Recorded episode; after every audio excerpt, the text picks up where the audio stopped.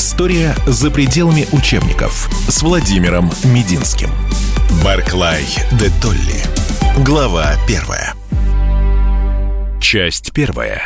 Дело в том, что все воспоминания о Барклае де Толли главным образом связаны с периодом отступления нашей армии в восемьсот двенадцатом году. Сдача Смоленска, сдача Москвы. Есть герой Багратион, Ермолов, Уваров, Кутузов, которому мы обязаны всем. А вот Барклай де Толли как-то потерялся. И в массовом сознании горячий, мужественный, наступательный Багратион спорит с флегматичным, неулыбающимся, сухим и скучным немцем Барклаем де Толли. И вот вроде бы Барклай был прав, а все равно симпатизируем мы Багратиону, Милорадовичу, Кутузову. Давайте зададимся вопросом. А кому же в максимальной степени мы обязаны победой в Отечественной войне восемьсот двенадцатого года и в последующем заграничном освободительном походе? Дело в том, что такой стереотип о Барклае сложился не сам по себе. Вы не поверите, но первые месяцы, даже годы после окончания войны о нем почти не писали. О нем не слагали стихотворения. Жуковский, который написал замечательную балладу о героях восемьсот двенадцатого года, он всех перечислил. Барклая не упомянул. Стихотворение Пушкина есть, «Полководец», справедливое о Барклае де Толли, но его нет в школьной программе. Мы его не изучаем. Первым, кто написал большую справедливую статью о немце Барклае, где назвали его лучшим генералом, которым, безусловно, русская армия обязана победе в войне, был, знаете кто? Фридрих Энгельс. Он написал статью, которая называлась «Барклай де Толли», и обосновывал, что именно Барклай является лучшим из всех русских генералов той поры. В тысяча девятьсот сорок седьмом году Сталин в журнале «Большевик» опубликовал ответное письмо полковника Разина. Полковник Разин был не абы кто, а преподаватель Академии имени Фрунзе.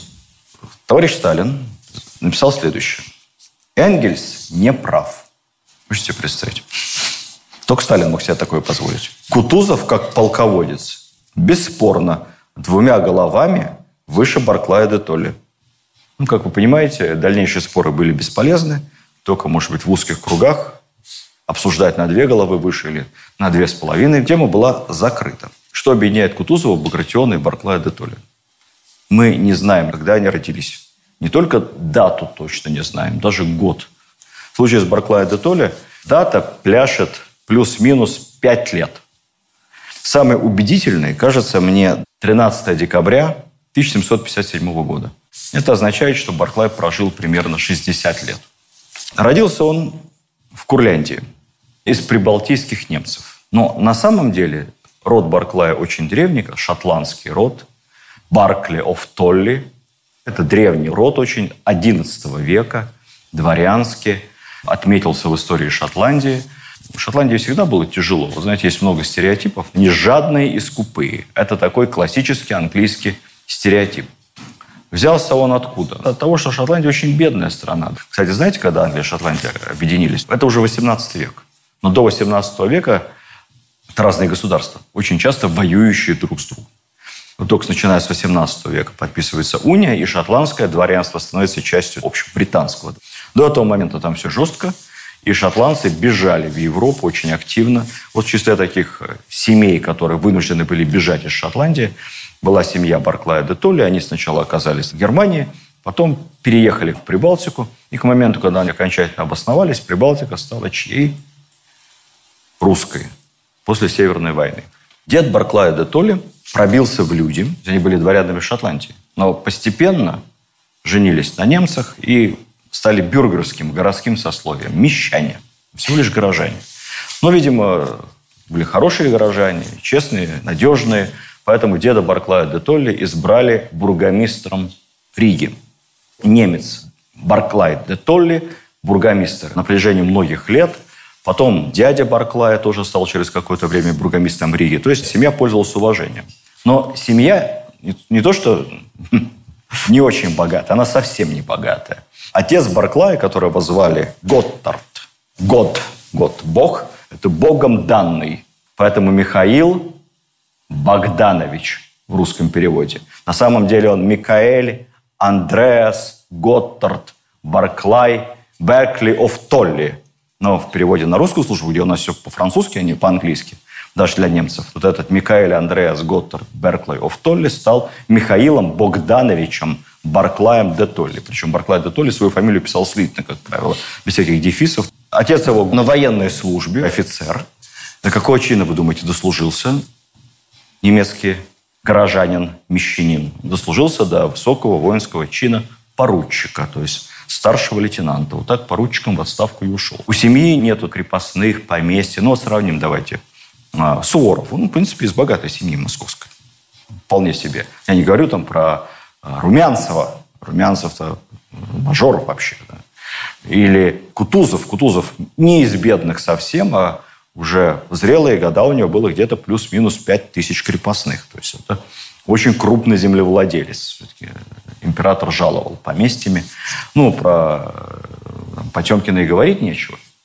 Но Барклай де Толли, его семья вообще не имеет никаких поместий. На протяжении всей жизни, вы не поверите, у Барклая де Толли, фельдмаршала и князя Российской империи, не было ни одного крепостного.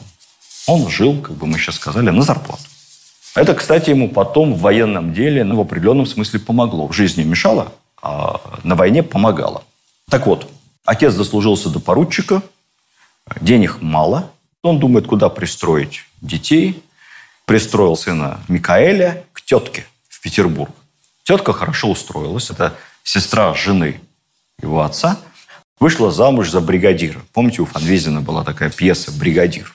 Бригадир – это уже серьезный чин, почти генерал, что среднее между полковником и генералом. Живет он не с родителями, у тетки. Дядя, ну, надо племяннику как-то помочь, записывает его в полк свой, естественно, в какой еще. По-моему, там по разным источникам, то ли в пять лет, то ли в десять лет. Ну, при матушке Екатерине можно было так хулиганить. Почему записывали детьми в полк? Да, да, да, потому что по действовавшему указу Петра каждый дворянин обязан начинать воинскую службу с солдата, чтобы пройти все сложности профессии воинского дела и уже к зрелым годам стать офицером-командиром. Ну, поскольку никто не хочет тянуть солдатскую лямку, поэтому у кого есть такая возможность, начиная от Петруши Гринева в «Капитанской дочке» и заканчивая Барклаем де Толли, вот в таком возрасте записывают в полк. Иногда еще до рождения записывали. Возникала коллизия, потому что ну, мертворожденные могут быть дети. Солдат погиб. Погиб на службе, не родившись. То есть это там делопроизводство сходило с ума в полку. Поэтому годам к пятнадцати, когда Барклай после домашнего образования сдал какие-то экзамены, было написано в свидетельстве: по-русски, по-немецки читать, писать умеет, фортификацию знает. Почему-то его учителя учили. В пятнадцать лет он уже был записан офицером, корнетом. И начал свою службу. Ну, кстати сказать, хотя семья была бедная, но родственников было много по немецкой линии. Поскольку, опять же, кровь-то размывалась, уже Барклай-то ощущал себя, с одной стороны, немцем по этносу, но, с другой стороны, абсолютно русским по смыслу, ибо уже три поколения семья находилась на русской службе. Это очень важно. Тогда вообще этнос не имел никакого значения. Только два фактора. Для дворянина первый фактор какой? Вера. Вера, конечно, религия. У нас даже в паспорте Российской империи в начале двадцатого века национальность не отмечалась. Отмечалось только вероисповедание. Барклай по вере лютеранин. Это хорошо.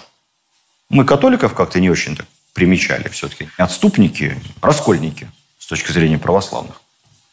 А лютеране, соответственно, отступники от католиков. Значит, враг моего врага – это мой друг.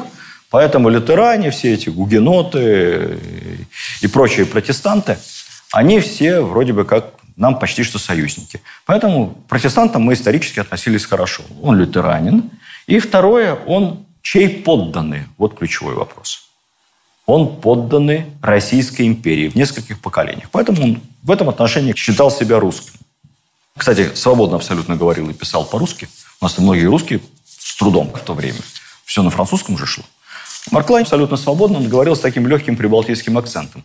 Знаете, как Екатерина вторая. У нее такой же был прибалтийский акцент, как бы сейчас сказали.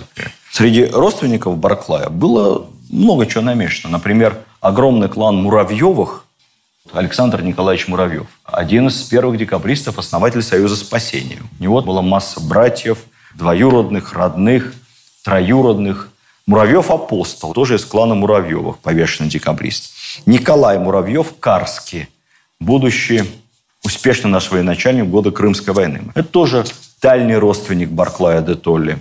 Много Муравьевых служило потом впоследствии у Барклая в подчинении. И вот молодой офицер поступает в армию, начинает службу, и он очень необычный по русским меркам офицер. Он такой антигусар, спокойный по отзывам, флегматичный, выдержанный. Он не участвует ни в каких пьянках, он не волочится за актрисами, он не играет в карты на деньги. Он все время занят службой. Что-то там со своими солдатами разбирается, командирам помогает. В общем, его заметили и взяли в адъютанты. Он несколько сменил начальников. В конце концов, оказался адъютантом принца Виктора Амадея, дальним родственником Екатерины второй. Звучит красиво принц. Ну, какой там принц, господи. Это как грузинский князь. Их там пруд-пруди этих принцев в Германии. Поэтому это был боевой принц. Он по-настоящему служил в армии. При штурме Очакова Виктор Амадей командовал штурмовой колонной, прямо ворвавшейся в город. Естественно, по правую руку от него был его адъютант, молодой Барклай де Толли. История за пределами учебников с Владимиром Мединским. Барклай де Толли. Глава первая. Часть вторая. За штурм Очакова Барклай получит свой первый орден. Начальник его очень ценил. Адъютанты были не то, что сейчас. Принцы были не штабные, а настоящие боевые. Так и адъютанты были не в штабе, не сапоги почистить начальство. Адъютант – это порученец. Он передает, главным образом, по ходу сражения какие-то приказы. Телефонов уже не было, рации, закрытой связи, ничего. Там, дай бог, в дыму пушечном разобрать, где свои, где чужие, по цвету мундиров, что очень важно, чтобы форма была яркая, красивая, и можно было вдалеке понять, где свои, куда они идут. Адъютант должен лететь, передавать приказ. Пока там найдешь, где моя рота, где твой полк. Рискованное, в общем, дело. Вот таким боевым адъютантом был Барклай де Толли. Когда после Турецкой войны через какое-то время он оказался на русско-шведской, у нас было много русско-шведских войн. Помните, какая самая известная? Северная. Ну, конечно, Полтава, Северная война, самая долгая. В Швеции она в учебниках истории школьных называется Великая Северная война, потому что это самая большая война, самая страшная, самая главная в истории шведского государства. двадцать один год шло. С той поры Швеция много раз пыталась взять за поражение в Великой Северной войне реванш. Делала она это с завидным скандинавским упорством. Каждый раз провоцировала Россию, либо иногда даже атаковала Россию. Но цель была одна – взять реванш, вернуть Прибалтику, вернуть Карелию. Что-что? Кемская волость? О, я, я! Кемская волость! О, я, я! Никогда ничего не получалось. После каждой войны Швеция терпела поражение, после каждой войны Швеция теряла еще какую-то часть своей территории. Вот очередная русско-шведская война, тысяча семьсот восемьдесят восьмой - тысяча семьсот девяностый год. Там воюет Барклай вместе со своим начальником, принцем Амадеем. И принц Амадея, как Багратиона, ядром в ногу, он истекает кровью, умирает на поле боя и перед смертью достает свою золоченую шпагу и вручает ее, кому бы думали, не какому-то полковнику своему, заместителю нет, своему молодому адъютанту, и говорит: служи их верно России. Всю свою жизнь Барклай де Толли носил на поясе эту шпагу. С ней он и был похоронен. Он принимает участие во всех войнах. Вот все время то в Польшу, то Южный фронт, Шведский фронт. По большому счету он дома только в отпуске бывает. Как вы думаете, в каких чинах? Ему тридцать три года, а он майор. Даже по нынешним меркам майор в тридцать три года – это не вершина карьеры совсем. Ну, а тогда-то Румянцев был полковником в восемнадцать. У Барклая очень медленно идет карьера. Вот он тридцатитрёхлетним майором поехал в отпуск и женился на совсем незнатной девушке. То ли она из мелких каких-то совсем ничтожных дворян была, немецких, то ли она дочь священника, даже без дворянского титула. Невесте двадцать один год. Потом, когда Барклай станет военным министром, я почему обращаю внимание на происхождение его? Понимаете, вокруг него одни князья, принцы и графы Российской империи. И он такой. Женат на какой-то поповской дочке. Отец у него поручик. Ну, выскочка. Ну, совсем неровня. Поэтому ему будет тяжело в восемьсот двенадцатом году. Потом воевать в Польшу, и его назначают уже полевым командиром. Он командир батальона сначала, потом командир полка через какое-то время. Но это необычный батальон и необычный полк. Как вы думаете, какой пехотный полк самый, не сказать престижным? Нет, не престижным. У них даже названий именных не было. Эти полки были под номерами. Первый, второй, десятый. Но они были очень необычными, потому что это полки, которые воевали на поле боя в несвойственной для того времени тактике. Тогда же воевали как? Шеренгами и колоннами. Сближаются, залп, еще один залп, ура, штыки, пробить оборону, пуля, дура, штык, молодец. Самое главное для солдата что? Чувство плеча, железная дисциплина, смелость, потому что рукопашная. Страшное дело. Стреляли, кстати сказать, плохо. Суворов почему говорил «пуля, дура, штык, молодец»? Потому что стрельба была очень неэффективной. Ну, во-первых, хорошее, плохое. Точность низкая, много осечек, можно обжечь лицо. Как в кино должны стрелять все вот так. На самом деле. Никто не смотрел в сторону противника. Все отворачивались. Не дай бог, не в ту сторону, и все. Останешься без глаза. А штыковой удар – это понятно. И если войска подготовлены, штыковой удар, как у шведов во времена Петра, так и у наших во времена Суворова, решал дело. Но постепенно оружие совершенствовалось, становилось более точным, меньше давало осечек при выстреле. Было важно начинать учить солдат стрелять метко. Поэтому появились отдельные части. Егеря – это солдаты, которые воюют не в колонне. Редко, когда выстраиваются вот эти линии, они в рассыпном строю, специально обучаются меткой стрельбе, и у них часто нарезное оружие – штуцера, которое вообще бьет далеко, довольно точно. И вот Барклай командует сначала егерским батальоном, потом егерским полком. Помните, у него не было никогда крепостных. Он в солдате мужика не видел. Поэтому для него солдат – это, ну, как для любого немца на какой-то западной большой компании, это подчиненный. Его надо мотивировать, следить за дисциплиной, поддерживать и о нем заботиться. Тут нет никакого понебратства. Он не барский раб. Конечно, нет. Поэтому у Барклая было холодное, рациональное, но очень хозяйское отношение к войскам, к своим солдатам. Это потом ему очень помогало.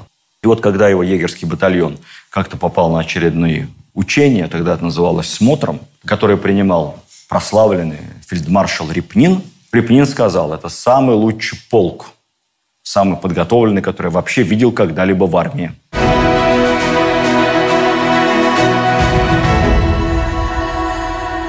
И вот через двадцать лет беспорочной службы он становится наконец-то полковником. Павел I, отметив такого образцового полковника, командира егерского полка, даровал его поместьем. Ну, как мы с вами помним из курса лекции про Павла I, Павел I, в отличие от матушки Екатерины, очень не любил собственность раздавать. Александр-то вообще это прекратил. Поэтому как-то по-хитрому было оформлено поместье. Он его не в собственность дал Барклаю, а в аренду. То есть без крепостных. Просто земля, какие-то строения. Экономического смысла никакого этот подарок не имел, ну, разве что у тебя есть какое-то поместье, которое в аренде у казны. Мы не знаем точное место рождения Барклая. Он везде писал, что он родился в Риге. И вот это поместье тоже было недалеко от Риги. Барклай построил дачу. С дачи Барклая началось одно довольно популярное дачное место. Его дача была там первой. Называется как? Юрмала. Юрмала началась с Барклая де Толли.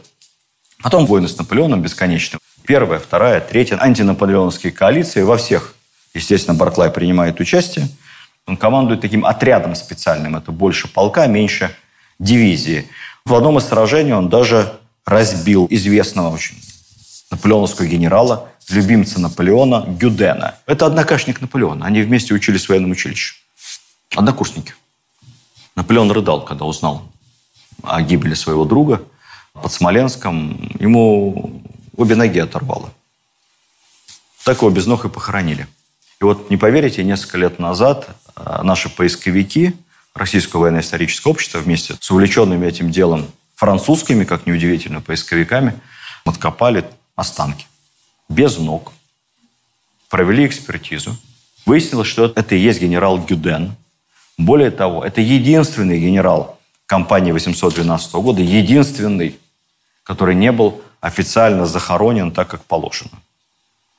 Его перезахоронили в Париже, в доме инвалидов, рядом со своим товарищем Бонапартом. Вот этого Гюдена Барклай разбил, за что получил Георгия уже третьей степени. Ну, а потом самое знаменитое сражение, в котором принимал участие Барклай до начала войны восемьсот двенадцатого года, это Прейсиш-Эйлау. При Прейсиш-Эйлау Барклай воевал бок о бок с храбрецами вот в таких мундирах. Я даже пальцами боюсь затрагиваться, потому что таких мундира два в мире. Один у нас хороший, и один в музее Суворова в Петербурге.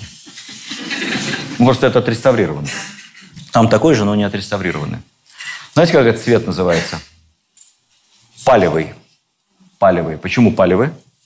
Никогда не догадаетесь. Палево. А? Палево. Палево. Огонь. Не похоже. Нет, это от французского паль. Это солома. Солома. Соломенный цвет. Палевый. Это мундир знаменитого сумского гусарского полка. Почему сумского? Потому что из города Сумы. Полк старинный еще времен семнадцатого века. Сумские черкасы. У всех гусар такие мундиры, называются мендики, гусарские, синего цвета. А у этого желтенький, такой вот палевый. Поскольку сумские гусары отличались особенно дурным поведением, в том смысле, что они пили, гуляли, картежничали и волочились за девушками легкомысленными, чтобы их наказать за такую разболтанность дисциплинарную, сменили им мундиры на серые. За особые заслуги, мужество и героизм им разрешили вернуть мундиры синие, как исправившемуся отличнику, одеть мундиры, как все. Гусар говорит, нам не надо, нам оставьте серые, но мы хотим, чтобы у нас были не просто серые, а с эксклюзивной нашивкой на воротничке. Текст нашивки они придумали себе такой. «За дурачество и кутежи». Награжден серым мундиром. Потом Сумской гусарский полк был расквартирован в Москве. Здесь, на метро Парк культуры, знаете, между Парком культуры и Фрунзенской есть казармы. Хамовнические казармы. История за пределами учебников с Владимиром Мединским. Барклай де Толли. Глава первая. Часть третья. Гусары были очень популярны среди москвичей, особенно москвичек. Их называли за глаза Московской гвардией. Потом гусар попразднили постепенно, и они стали драгунами и принимали активное участие в подавлении революции пятого года и декабрьского вооруженного восстания в Москве. Здесь вот на Красной Пресне рабочих разгоняли именно сумские драгуны, бывшие гусары. Там есть памятник. Метро пятого года, представляете себе, на входе в метро? Такой вздыбившийся на коне царский какой-то сатрап с саблей или с нагайкой. Один рабочий что-то с этим конем делает, а другая работница упала, но коня схватила за уздечку, уже борется с сатрапом. Рабочая работница. Вот этот кавалерист, есть сумской драгун, который подавляет восстание. Песенка такая была старая, помните? По улице ходила большая крокодила, она, она. Это марш сумских гусар. Ну, музыка из марша полкового, а слова уже шуточные, переделаны москвичами. В таких палевых они были под Прейсиш-Эйлау. Там Барклай командовал не всей армией, конечно, он всего лишь генерал-майор.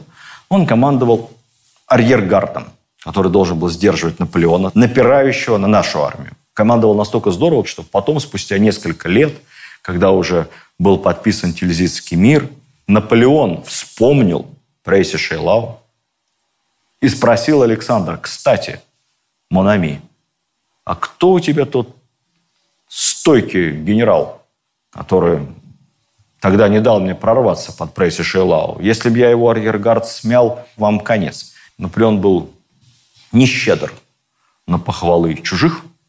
Он любил хвалить своих, как хороший психолог. Чужих нет. Очень, говорит, стойкий генерал. То есть он отступал, выманивал на себя авангард Наполеона. Потом резко контратаковал, неожиданно беря авангард Наполеона в клещи. Барклай чуть ли не лично возглавил контратаку и был тяжело ранен в руку. Ну, как лечили тогда ранения, как вы думаете? Прижигали. Прижигали. Прижигали – это если отверстие. А когда рваная рана с разбитыми костями, торчат осколки из руки. Вы себе представить такое? Ампутация.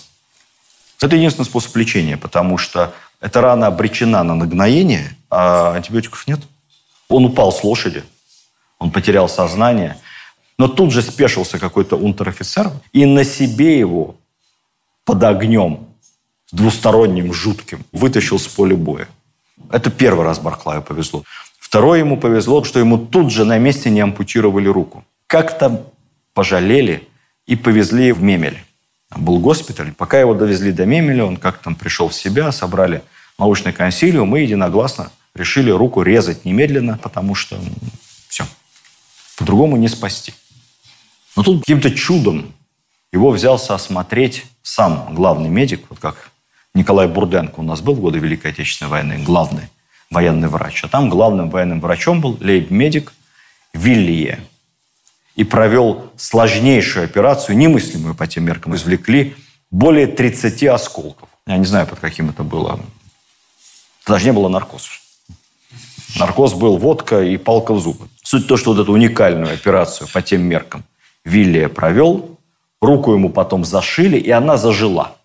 Поскольку извлекли все кусочки, то не было нагноения.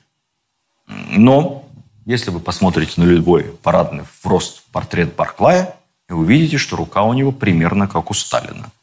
Правая. Она либо полусогнута у него, либо он ее держит другой рукой. Она его страшно болела всю жизнь, и она у него не до конца работала. Ну, прям почерк у него резко изменился. После ранения он стал писать такими большими буквами, очень криво. Но рука осталась. Он мог, он мог даже оружие держать в руке.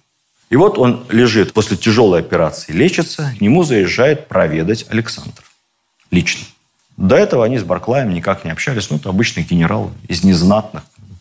Ну, поскольку он герой, и стал с ним беседовать, так сказать, у больничной койки.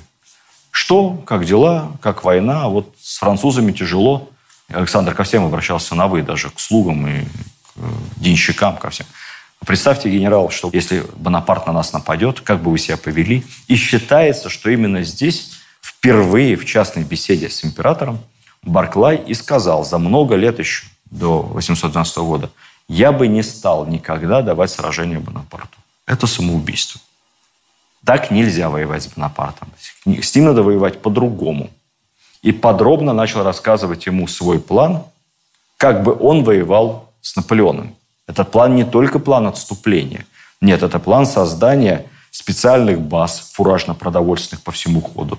Это план подготовки армии с резервом. Это план перевооружения и переоснащения ее. Но самое главное, суть плана заключается в том, что Наполеон хочет сражения, этого ему давать нельзя ни при каких обстоятельствах. Он должен оказаться в таком положении, чтобы к моменту генерального сражения уже э, мы были на равных с ним. А лучше, чтобы мы превосходили. Ну, по сути, примерно этого же плана, как мы помним, с вами интуитивно придерживался кто из наших великих властителей в другой большой войне. Это один в один план Петра Первого против Карла Двенадцатого. Карл Двенадцатый хотел генерального сражения на польско-литовско-малороссийских землях, а Петр Первый от него увиливал. Карл уже до начала битвы сражение проиграл. Уже победить он не мог ни при каких обстоятельствах. Поэтому это план Петра. План Барклая, скифский план, уже тогда был изложен таким образом. Барклай понравился Александру. Они стали часто встречаться. Причем не просто часто, а очень часто. Важно то, что говорили они с глазу на глаз, но жена Барклая, настоящая немка, спряталась и стояла за шторой всю их беседу длительную. И не дышала, слушала. Как только встреча закончилась, она выскочила и наехала на своего мужа. Это бестолковый ты, Барклай. К себе сам государь-император приехал. Проявил к себе знак внимания. Второго такого шанса не будет никогда. Дурачина ты, простофиля. Надо было попросить денег. Или поместье, наконец, не в аренду, а в собственность, как всем дают за геройство. Ну, что-нибудь попросить надо. А ты лежал, лежал, ничего не просил. Барклай вообще был очень скромным и никогда ничего не просил. Большинство офицеров русской армии, даже тех, кто уже пользовался дворянским статусом, не имел никаких поместья и не имел никаких крепостных. Большинство реально жило на жалование. на зарплату, ну или там по ходу военных действий есть какие-то разные формы поощрения, добычи, доли в добыче, такой полуофициальной, полковой. Вот этим они и жили. Мечта любого офицера – дослужиться ну, хотя бы до майора или до подполковника. И как-то накопить денег, приобрести деревеньку душ на тридцать крепостных. Вот на этой деревеньке душ на тридцать, она позволит тебе, в принципе, с голоду не умереть на пенсии. Барклай, у которого крепостных не было вообще никаких, но высокое относительно жалование в последние годы. Он был награжден многими орденами. Но награждение орденами было вещью двоякой. С одной стороны, за орден доплачивали. С другой стороны, иногда доплачивали не сразу, а после того, как ты выйдешь в отставку на пенсию. То есть обладатель орденов получал военную пенсию больше, чем просто военный ветеран. Обычно офицер получал пенсию в размере либо тридцать процентов, треть от жалования своего, либо половину, плюс доплата за ордена. Но для того, чтобы этот орден получить, иногда надо было сделать взнос в так называемый орденский капитул. И вот Барклая наградили в очередной раз высоким орденом, и надо было сделать ему взнос – триста рублей. Он написал прошение императору с просьбой освободить его от выплаты в орденский капитул, потому что денег наличных нет. Аракчеев, с которым Барклай был в сложных отношениях, они и симпатизировали друг другу. Собственно, Аракчеев его потом рекомендуют военные министры вместо себя. И спорили с ним очень часто. И вот Аракчеев как-то из вредности, видимо, на этом этапе, он был в ссоре с Барклаем. Когда государь-император назначил Барклая командующим армией во время заграничного похода и положил ему жалование двенадцать тысяч рублей в год, уже оформляя это решение, Аракчеев дописал: ассигнациями. Внимание, вопрос. В чем хитрость? двенадцать тысяч рублей, когда государь жаловал, всегда предполагалось жалование серебром. Курс серебра к ассигнации один к пяти. Если ты получаешь серебром двенадцать тысяч, это одни деньги. А если бумагой, ассигнациями, то это в пять раз меньше. Барклай, уже будучи командующим армией, вздохнул, последними словами обругал Аракчеева и никому не пожаловался. Так и получал свои двенадцать тысяч ассигнациями. Но вот после встречи в госпитале Барклай Александру понравился, он стал приглашать его обедать. И вот в тысяча восемьсот седьмом году они вместе пообедали двенадцать раз, то есть каждый месяц. А в следующем году тридцать восемь раз, почти каждую неделю.